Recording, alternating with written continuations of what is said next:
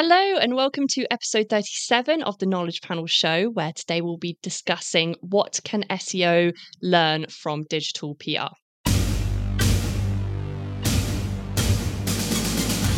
I have a brilliant set of panels as uh, always. So we've got Darren, Isa, and Ava. I'm gonna just uh, sorry Eva, sorry, and try and um, uh, let them introduce themselves a little bit. Um, so Darren, if we could start with you. Um, uh, who are you? Uh, where do you work? And what brings you onto the podcast? Yeah, I'm Darren Kingman. Uh, I've been doing digital PR and SEO for a long, long time, over a decade uh, now. So um, I've worked in-house and agency side, predominantly agency side throughout my career. I was part of the leadership team of Your Visible for, for a couple of years. Left, went freelance. Uh, now started up Root Digital after getting a bit too busy for a little old me. Um, I've been running that for, for five years. Um, brings me on the podcast is that David uh, dropped into my, my DMs and asked if I, I wanted to come and talk about SEO and digital PR. And of course, so that's uh, that's me. Oh, brilliant. Okay, thank you. And Isa? Yes, hello. Um, I'm Isa. Um, I'm a freelance digital PR strategist. Uh, I've also been doing it for quite a long time, 15 years. Um, it worked also agency side and in house. I've also worked sort of with sort of traditional PR um, agencies and in house as well. And yeah, on uh, I love all things search and off off page SEO and link building. So yeah, I'm on here to talk about it some more. Brilliant. And Eva? Hi, um, I'm Eva, based up in Newcastle upon Tyne. I work for Evolve Digital, Evolved Search um, and I'm a digital PR consultant. I've been in the industry not as long as Darren and Isa, though, um, probably around about five years, but I had two years before that in social media marketing. So um, a bit of a digital PR, like digital PR, digital media marketing background for me. Okay, awesome. So thanks so much, guys. Um, so I'm not in digital PR, so this is going to be a very explorative uh, conversation. I'm really excited to learn from you guys. Um, so just uh, for my benefit, for everyone listening, I guess let's start off with what is digital PR? Um, and then, broadly speaking, um, we'll get into the specifics of it a little bit later. But broadly speaking, what are the principles of digital PR that make it similar to SEO, and, and why are we talking about it in, in this podcast? So, digital PR is a function of SEO. Obviously, algorithmically, we're trying to build authority uh, effectively for, for domains that we work with.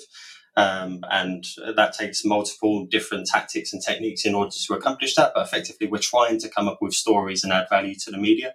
So, trying to come up with stories and headlines and data points that journalists can use in their in their articles. And obviously, we then trying to get a, a reference back to to our clients in a lot of cases or, or domains that we're working with in order to try and climb up those those rankings. So Obviously, Google will use those authority signals, particularly in more uh, crowded niches, in order to try and you know, let the cream rise to the top.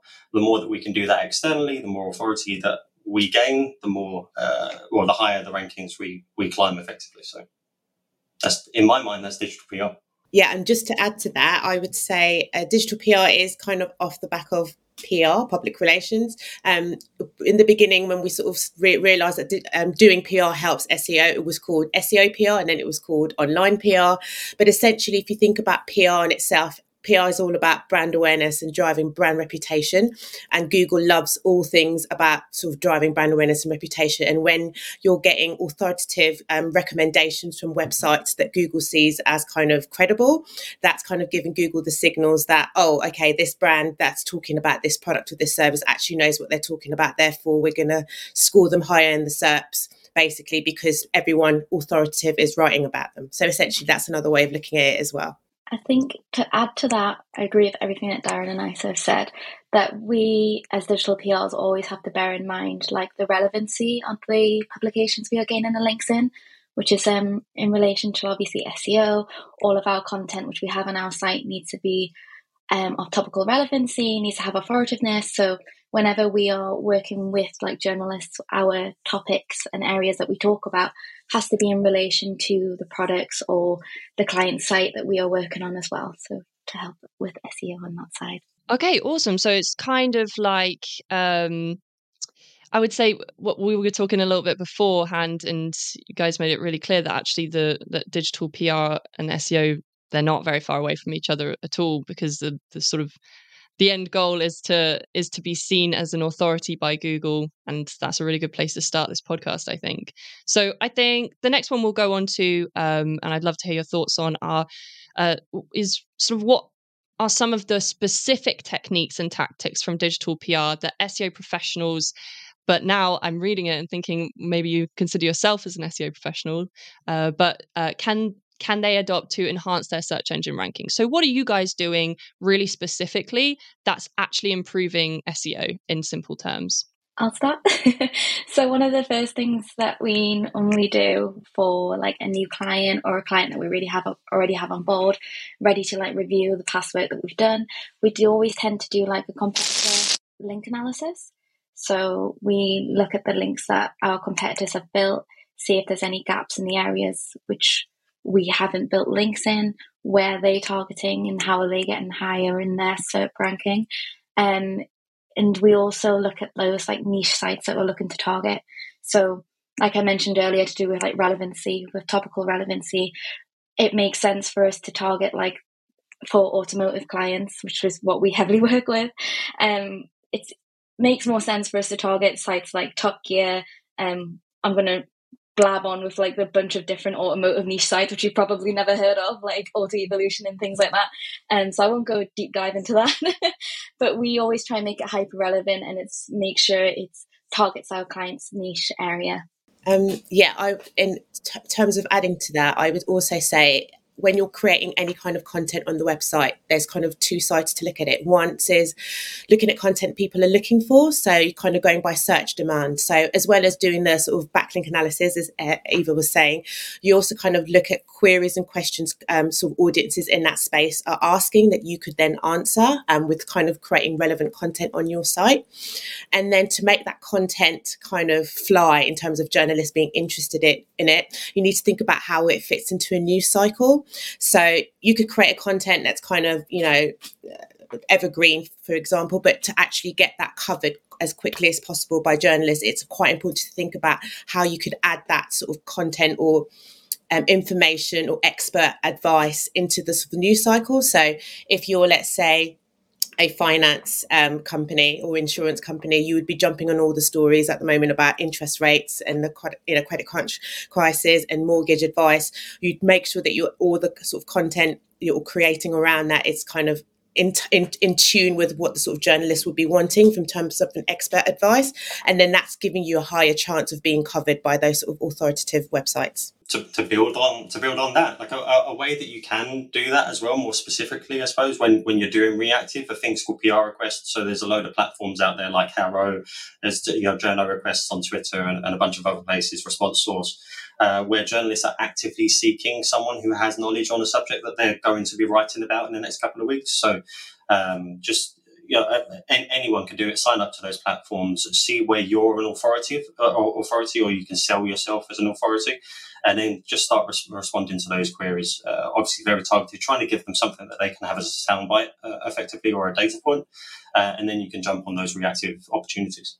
That's so interesting. So I, I'm wondering if you guys could give me a little bit more insight into what a typical digital PR campaign looks like. I mean, I suppose it's probably quite a long process to go from start to finish, but I'm just interested to hear like where you guys start with this. I mean, you say you do a backlink analysis. How are you actually performing these? What's um what what sort of tips and tricks are you are you hiding?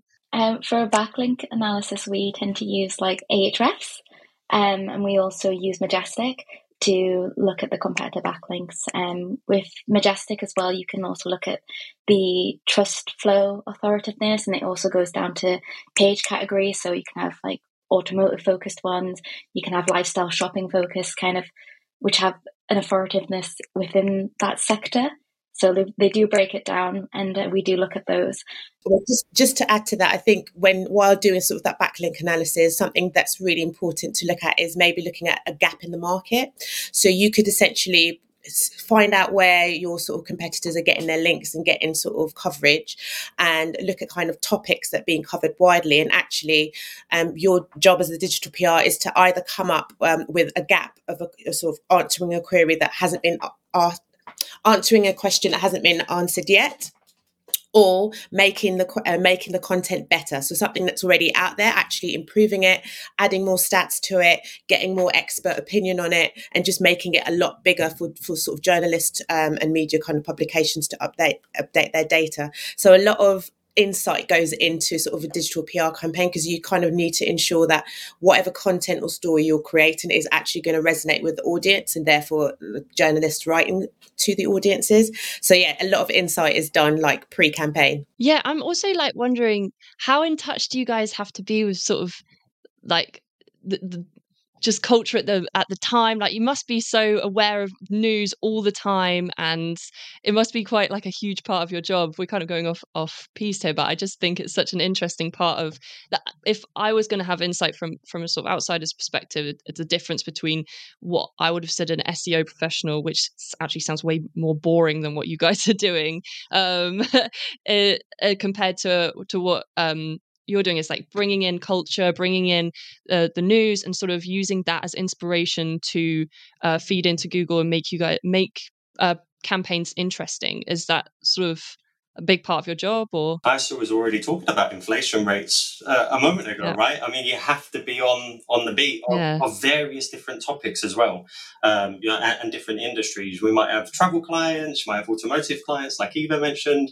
You, you know your, your plumbing clients uh, and everything can feed into those right? So you have to try and sometimes make uh, a not very sexy industry interesting from a journalist's perspective. But as long yeah. as you know, uh, you have a sense with the media, you know what a headline looks like, you know what an interesting data point looks like, then you know how to reverse engineer that effectively and try and hunt those down in order to create a story from there. And that, that's what a digital PR campaign really is, is, is, you know, you're adding value, you're creating a story, a storytelling. Um, but like you said, you have to know from the get go what's interesting and what's not. And yeah, just to add to that, I think this is where digital PR aligns really um, well with traditional PR. Because um, when I worked for a sort of traditional PR agency, the first thing they would do in the morning is look at the sort of newspapers, look at the newspapers, look at the magazines, what stories have been written out, what what topics out there, what's what's any queries that we could answer. So let's say there was a thing that said, um, you know, one in three um, people living in Devon uh, are single. Let's just like as an example, and let's say one of the clients I have is a dating website, you would then kind of think you'd look at a stat or you'd look at some kind of customer data you have, and then you'd use that to jump on that story to answer that query or answer that problem. Um, I think another thing is like looking at social media is super important as well. So going on Twitter, um, looking at even on sort of TikTok is massive. TikTok is so huge because you can actually use TikTok trends to the journalist and kind of go, oh, this um, trend or this uh, style has got 75 million views on TikTok. And that's basically telling the journalist that it's on trend. So really being on the cusp of using sort of social data, even using things like, um, Reddit and places like that where you could really go in and dig and find out what conversations are going on. It really gives you insight in how to feed into sort of stories and staying on top. And that's why sort of PRs do the same thing, um, which is why digital PRs kind of use similar tactics to the sort of traditional PRs. I was going to say, to, think to add to that, um, you can also, we kind of like predict what's going to happen. So obviously it's the summer months now. We know always that every summer we've got this massive heat wave all all of our clients that could potentially comment on in some way or another on the massive heat wave. Um, and we know it's coming, so all we need to do is get those expert comments, get those expert tips ready, and just ready for outreach along with like a media list built of like contacts for journalists that we want to pitch the idea to. Um, and we just always know that these things are coming around, like the budget decisions from the government, and um, like winter's always coming, Christmas is always coming, like those key dates on your like awareness calendar are always going to be there and if you've always got the campaigns and the comments to which can tie into those it means that you can be reactive faster and means you can jump on opportunities there as well.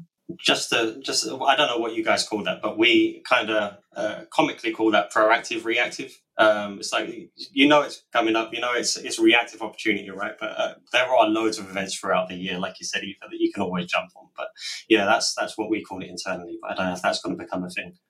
That's so cool. So it's kind of like trends um so like I, I, I, suppose my next question was going to be about how it's different to traditional seo um, or the sort of the boring analytics side that we think of.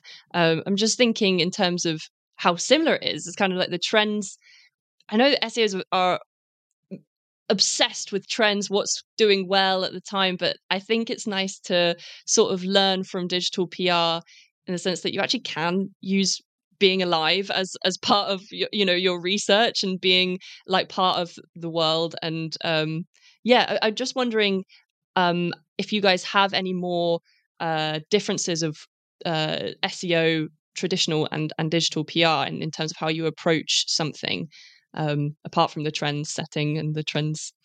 I think one way to look at it in terms of SEO as a whole is you, you just think about three pillars and you've got like three sisters and they can't function without each other. So you've got sort of like the technical side, which is basically essentially like if your website isn't set up in a way that Google can't find it, can't crawl it, can't sort of label it, then forget it. You know, or if it's if your page uh, if your page is slow, so if someone comes into your website and the sort of the page loading is taking its time, all these kind of things are the technical side of SEO, which is super important, which I would say what you're saying, Genie, is probably the, the more technical side of things.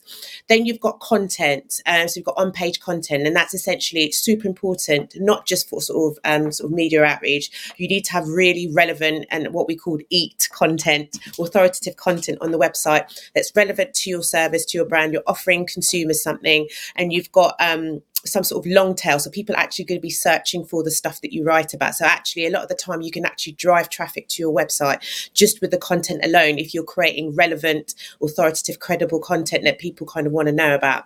Then the third side of it is obviously the sort of the digital PR. So essentially, you've got your technical side, it's sorted out, then you've got the content on site, and then for, for the digital PR, it's essentially making sure that Google knows that other people are kind of recommending your website and coming back to you and linking to you and actually sort of referencing you as a site to say, oh, you want to know about, you know, this topic, you need to kind of click on this because this company website is a, an authority in this space. And that's what gives Google to trust you to kind of get you up in the sort of SERPs higher than your competitors. So that's kind of a, a way of explaining how it all works together.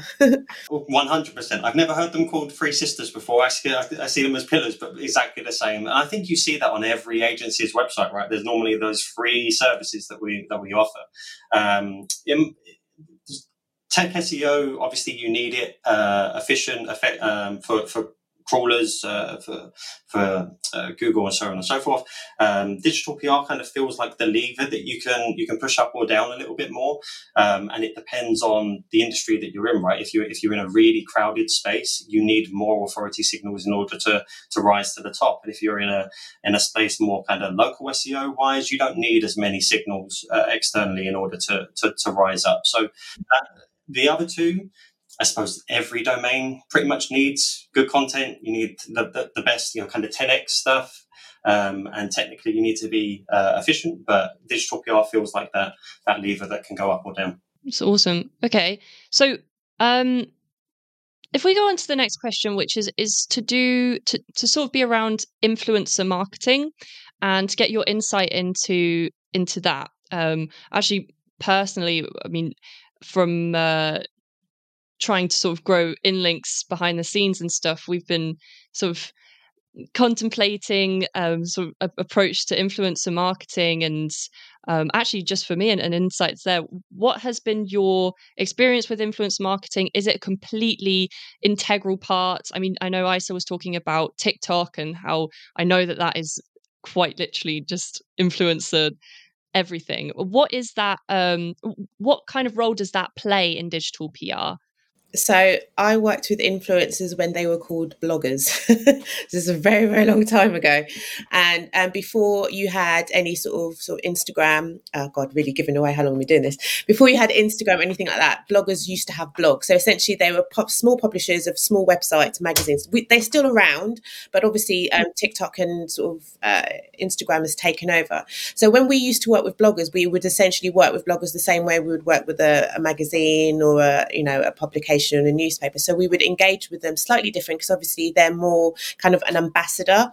So like where I worked with fashion brands or beauty brands, you would kind of send them a product and they would review it, or you would um, you know invite them to an event and they would then write about it and review it. Then somewhere down the line, um, Google's guidelines sort of said uh, you can't really give someone a product to then include a link, backlink. So Google kind of said that's a no no. So working with influencers in the SEO space dramatically changed because essentially you can't really get a link for giving someone a product. However, working with influencers um, as a social signal is massive. And actually, a lot of the time they drive trends. So if you see, I think, um, you know, a, a, case study, for example, could be like um, those, what are those clogs? Is it Crocs they're called? Croc, is it Crocs? All of a sudden they were something that my literally my dad would wear like six years ago. And now every influencer and everyone on love island is like wearing them. I'm absolutely positive oh there you, there you go. Um, i'm absolutely positive a, a, a, huge part of that marketing strategy was working with influencers. And i think and this is where like google needs to catch up with social because where everyone if something's got 75 80 million views on tiktok or on instagram google has to pay attention to that because that's telling it that okay this is the trend that's popular so actually working aligning with influencers is part of the seo strategy as part of brand awareness and sort of driving social signals even though the sort of link quality isn't exactly giving direct SEO value. It is a massive part of like spreading and kind of making it go viral, for instance. So I would say it's super important for influencer marketing to be part of your digital PR. But from a sort of link building perspective, I'd say it's more second, third kind of priority than just like working with journalists. My take on it, anyway.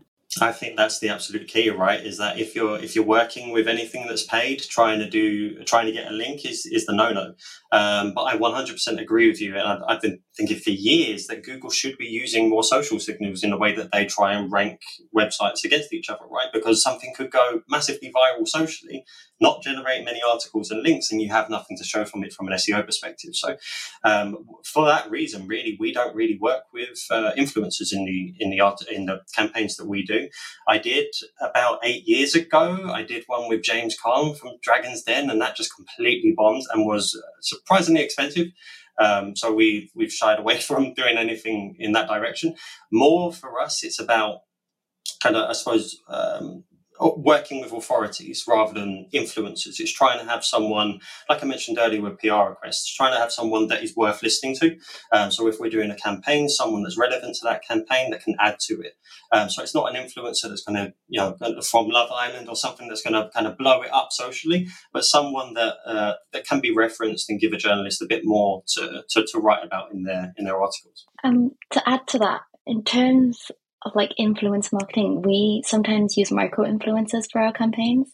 So we have like a bathroom and shower client, and there was this micro influencer that redecorated their bathroom to look really jazzy, bright colors, all of those like totally different to what you would normally see in the regular everyday trends. And we sometimes utilize their kind of wanting, wanting of building a social media following to offer them free press essentially to like say that they have done this um, and our client would offer expert tips on how someone else could do this how it's recreated their expert advice on like recreating this bathroom and then like maybe some financy angle of like how much it costed that person to do that home just makes it kind of like a real life case study. So whenever a journalist sees it they're like oh, someone can relate to that directly. If someone wants to try do it themselves i've got these great tips from this expert who can do this and then they publish it. So like that's a kind of a semi way that we work with influencers is through micro influencers who have started a trend or who've jumped on a trend and we use them as a case study within our campaigns. Yeah that's actually a really good point eva. Like i think one way that we work with influencers is using them as content creators. So like for a client that i worked on a little while ago they're kind of uh, let's say they're a competitor to delivery uh, a sort of delivery service and essentially they worked with parenting bloggers over the summer and sort of sent them a whole bunch of like grocery stuff to come up with games that you could create at home with your kids. So we sent them a whole bunch of stuff and then we created it with them and then um, they sort of wrote about it. And then we then created the whole kind of content on the website to kind of say this is like how you can this this parenting blogger did this, this parenting blogger did that. So you've got on on you know one stage you've got the content and two stage you've got the parenting um, influencers sort of pushing it themselves on their kind of channel. So that's kind of giving it that bit of growth. And then you can package it up, as Eva was saying, and sort of sell it in nearly like a case study um, to journalists, kind of going, oh, these parenting influencers put these kind of things together and created this um, games that you could create for your kids at home. And then you could top it off with some expert advice in there to kind of give it that uh, extra credibility. So, yeah, influencers are great for content creation um, and content co- collaboration as well. That's so interesting. So, um, I guess my next question, as someone who is completely out of this space or feels it at least, um, how are you tracking this? How are you tracking your success with influencer marketing? Is there is there like um, a specific thing, numbers that you're trying to reach, or is it very much just the success of the product that comes out of it? Uh, if you see what I, I think, see what I mean. Does it make sense, or do I need to clarify a little bit more? I would say from us with our micro influencer ones, we just see it as like a typical PR link building campaign. Just basically how much coverage have we gained, um, which publications we've gained um, that coverage within, what links we've built, whether it's had like a category page link focus for that campaign or a specific blog page. We just like track all of like the analytics side of that. Sometimes, sometimes what you do as well, we benchmark to see if any keywords are visible within Google. So sometimes when you do a campaign, obviously there's you've always got category uh, keywords that you're trying to um, get to the top of Google for your kind of for your website.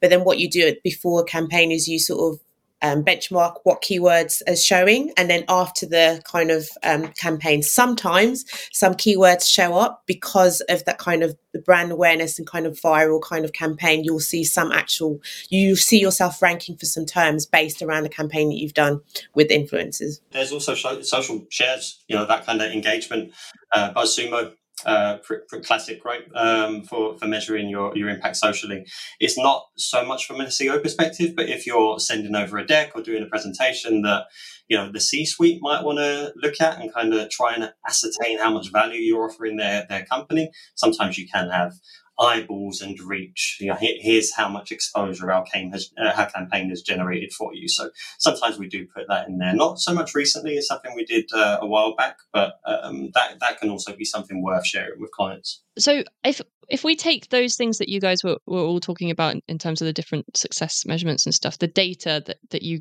grab, what do you think traditional SEOs can learn from this? How can they create, make decisions from the success that comes out of digital PR campaigns? It's so funny actually because I actually did the talk on this at Brighton SEO. Oh, brilliant! Uh, last, last, yeah, I did. So essentially, there's two sides of it. For, for when you've got um, the SEO department, quite rightly so, it's looking at keywords, organic traffic, branded traffic, and looking at all that stuff. Whereas from a PR point of view, it's more qualitative stuff, stuff that um, Eva was just talking about and Dan was just talking about. So you've got like reach, engagement, how many times your brand has been mentioned, um, sometimes following. If you kind of track how many followers you've got before campaign, and then post campaign, you can track that as well.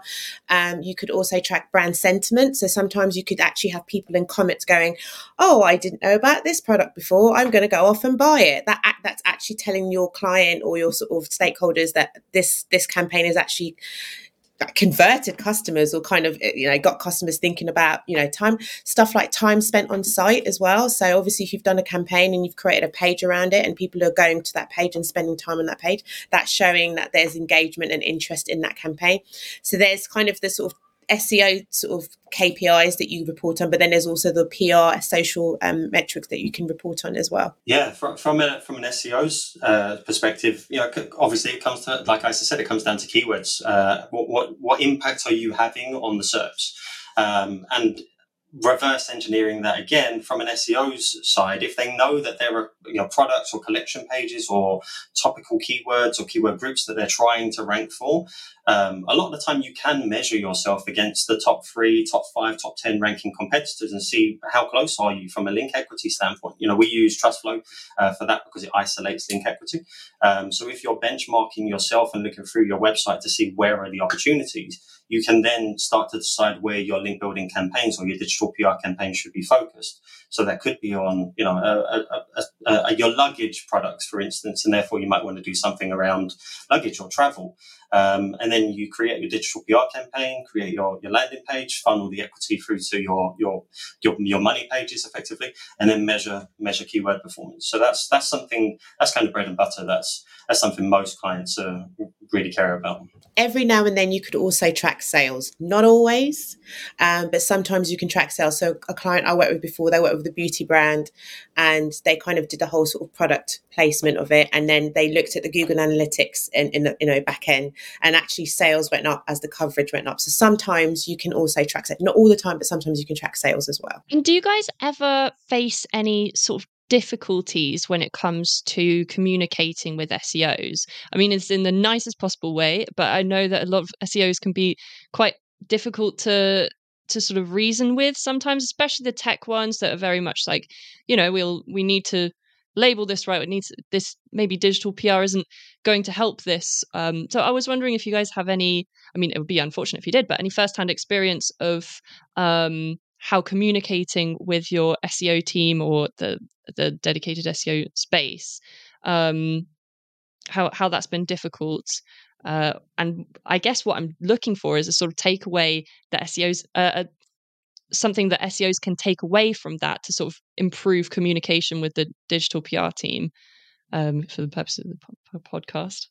I mean, I wouldn't say necessarily difficult conversation. I think from my experience, there's always a kind of difference in terms of the amount of links that you're supposed to get as a digital PR. So, um, with the SEO mindset, a lot of it is about volume, volume, volume. We want to get 25, 30, 60, 80 links in a certain amount of time.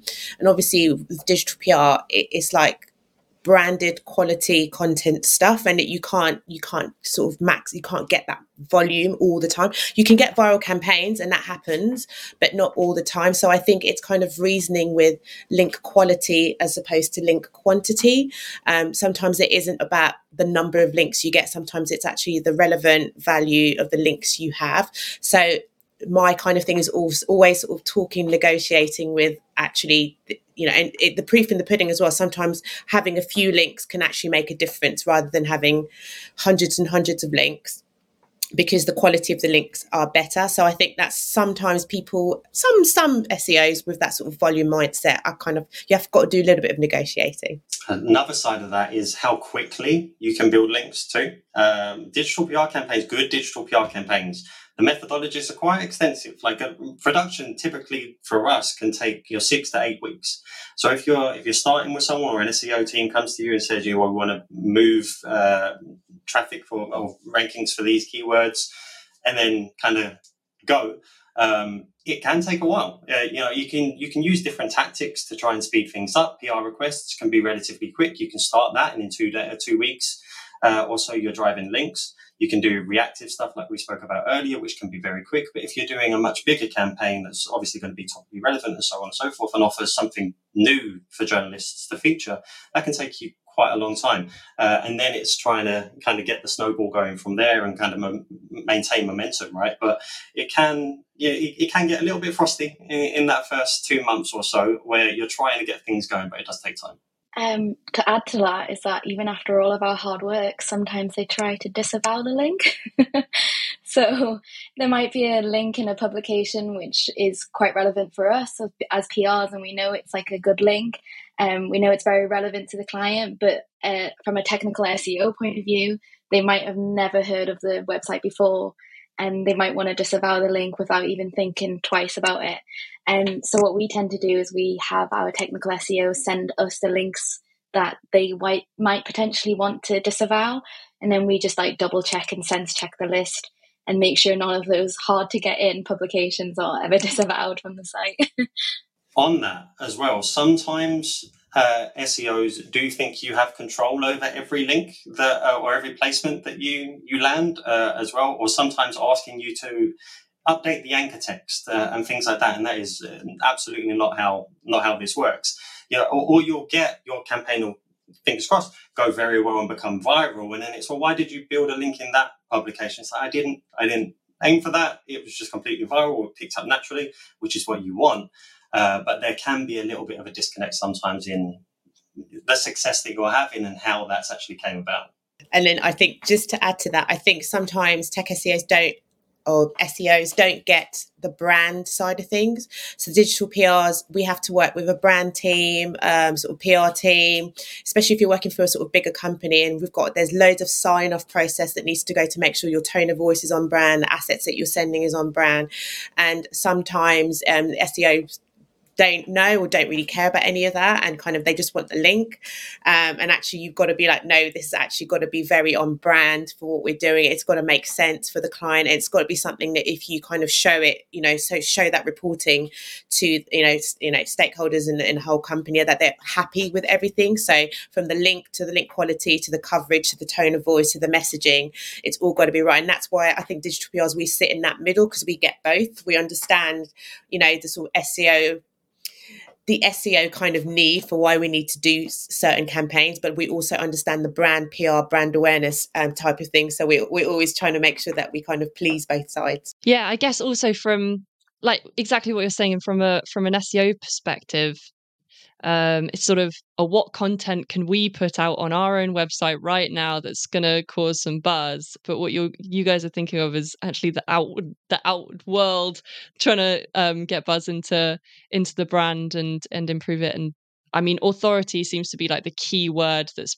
that's been because I know from uh, from being an entity SEO and, and, and doing all of this is that um, SEOs are getting there slowly but surely and figuring out that, you know, you need to talk around concepts and you need to cover a lot of ground, even if it doesn't feel directly related, even if it isn't targeting that one long tail keyword, but it has it has something behind it, has intent, like user intent or buyer's intent behind it. It's almost just as valuable, if not more valuable to Google than uh, just, you know, matching a exact match anchor text um, so I think um, from from what I've learned from you guys is really quite similar. Um, and I think we could all learn a lot from each other, and I've certainly learned a lot from you guys. I'd love to finish sort of on a um, any sort of success story. So I know um, uh, it doesn't have to be sort of branded. I'm just wondering if you guys have any um, stories to share that you're quite proud of, maybe some campaigns that um, went well in terms of the decisions you decided to make and um, uh, and and stuff that resulted in significant improvements in search rankings and brand visibility or organic traffic, or even none of those things, but you learn a lot from it. Um, I'd love to hear anything like that if, you're willing to share um, as sort of closing comments. I don't know how much you guys can share as well, but um, NDAs and all that kind of stuff, right? But um, from my yeah, perspective, um, I suppose there's quite a few, so it's hard to select, like case study wise, which one. But I think, like Eva yeah. mentioned earlier, uh, not only authority but relevance is, is, a key part of what we what we need yeah. to do in order to move the needle from an SEO perspective. Um, one that we did uh, a couple of months ago, or just at the tail end of last year, was a it was called the Paris syndrome. Um, for anyone that didn't see it, it was a piece where we found out there was a very real medical condition called the Paris syndrome, where people become sick after visiting Paris because of how disappointed they feel of the reality of the city. Um, so that was immediately like sparked wildfire in our, our, brainstorming session because it was so interesting. So we pivoted that to look at the most disappointing cities around the world, uh, which is more of a negative spin on travel. Um, but thankfully, we didn't have a, a, a, client that was trying to drive more interest in, in holidays. They already had a service they were trying to provide in different cities. So we we used that um, built on it. It was Orlando that came out top, uh, I suppose, because it's expensive. Families go there. It's tiring. Uh, who knows? But that that came out top. We we reviewed, I think it was eight hundred thousand uh, reviews, and we used uh, sentiment analysis to try and understand positive, negative, like Isa mentioned earlier, um, as well. Uh, and the, the result, although we did a bunch of campaigns across the domain, uh, and they had a, an uplift anyway, they were up eighty percent year on year for organic clicks. Uh, across all Paris uh, keywords and related content, they were up 160%. So you can see how not only does it have a positive positive effect for pretty much everything across the domain, it can seep through into to keyword specific queries as well that are related to the to the campaigns that you're doing. So, uh, yeah, that's one that I thought worth talking about. That's absolutely worth talking about. Uh, I think that's a really perfect example of the sort of fusion of SEO and digital PR and how they are really not that far apart. And the sooner we start thinking about them together, the, the sort of more successful um, overall this sort of search for online visibility will become. Um, so thank you so much, guys. I mean, do do you guys, um, Isa and Eva, do you have any closing comments? Just so uh, it could be about um, literally anything to sum up what we've uh, talked about over here. Um, maybe uh, just some closing comments on what can SEOs really learn from digital PR, um, just to to finish us off. I mean, I would actually sort of say it the other way around because I think SEOs, because digital PRs are in the SEO space, we are kind of essentially SEOs. I would say it's actually what PR, um, traditional PRs can do um, more with SEO because it feels like it's kind of a waste of budget when PR agencies or PR departments go off and do their own thing without thinking about SEO. I've come across that a lot.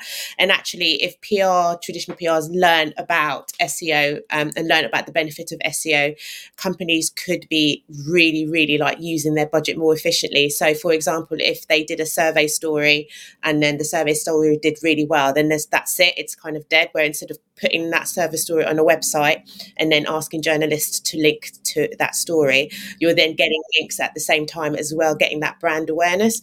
So I'd say um, I think it's more about PRs kind of going into the SEO space. I think with SEOs, it's more about thinking about being on brand and just thinking about tone of voice and thinking about the the, the client or the sort of company service and sort of end goal rather than just thinking about the link and visibility because it's all in one. It's all kind of holistically needs to work together. Eva?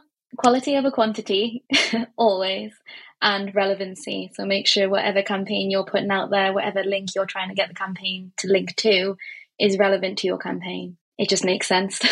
yeah, it makes sense to me. Um, Okay, brilliant. Thank you for coming on to the podcast, guys. I'm going to quickly bring in David to explain next week's uh, podcast. Hi, David. Next month's podcast. Yeah, indeed. Yeah, absolutely. Next month's podcast. Sorry. Great episode there. So next next month um, is going to be episode 38. That's going to be on the 21st of August, which is going to be how to build an SEO friendly content marketing strategy. I've got four great guests booked for that one. Chima Mmeje, Edward Zubrinsky, Martin Huntbach, and Holly Cartledge.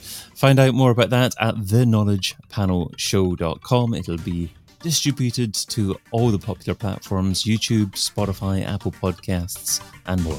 Brilliant. And all that's left to say is thank you so much, guys, for coming onto the podcast. And I hope to see you all again, again really soon. Thank you. Thanks, Bye. Take care. Bye.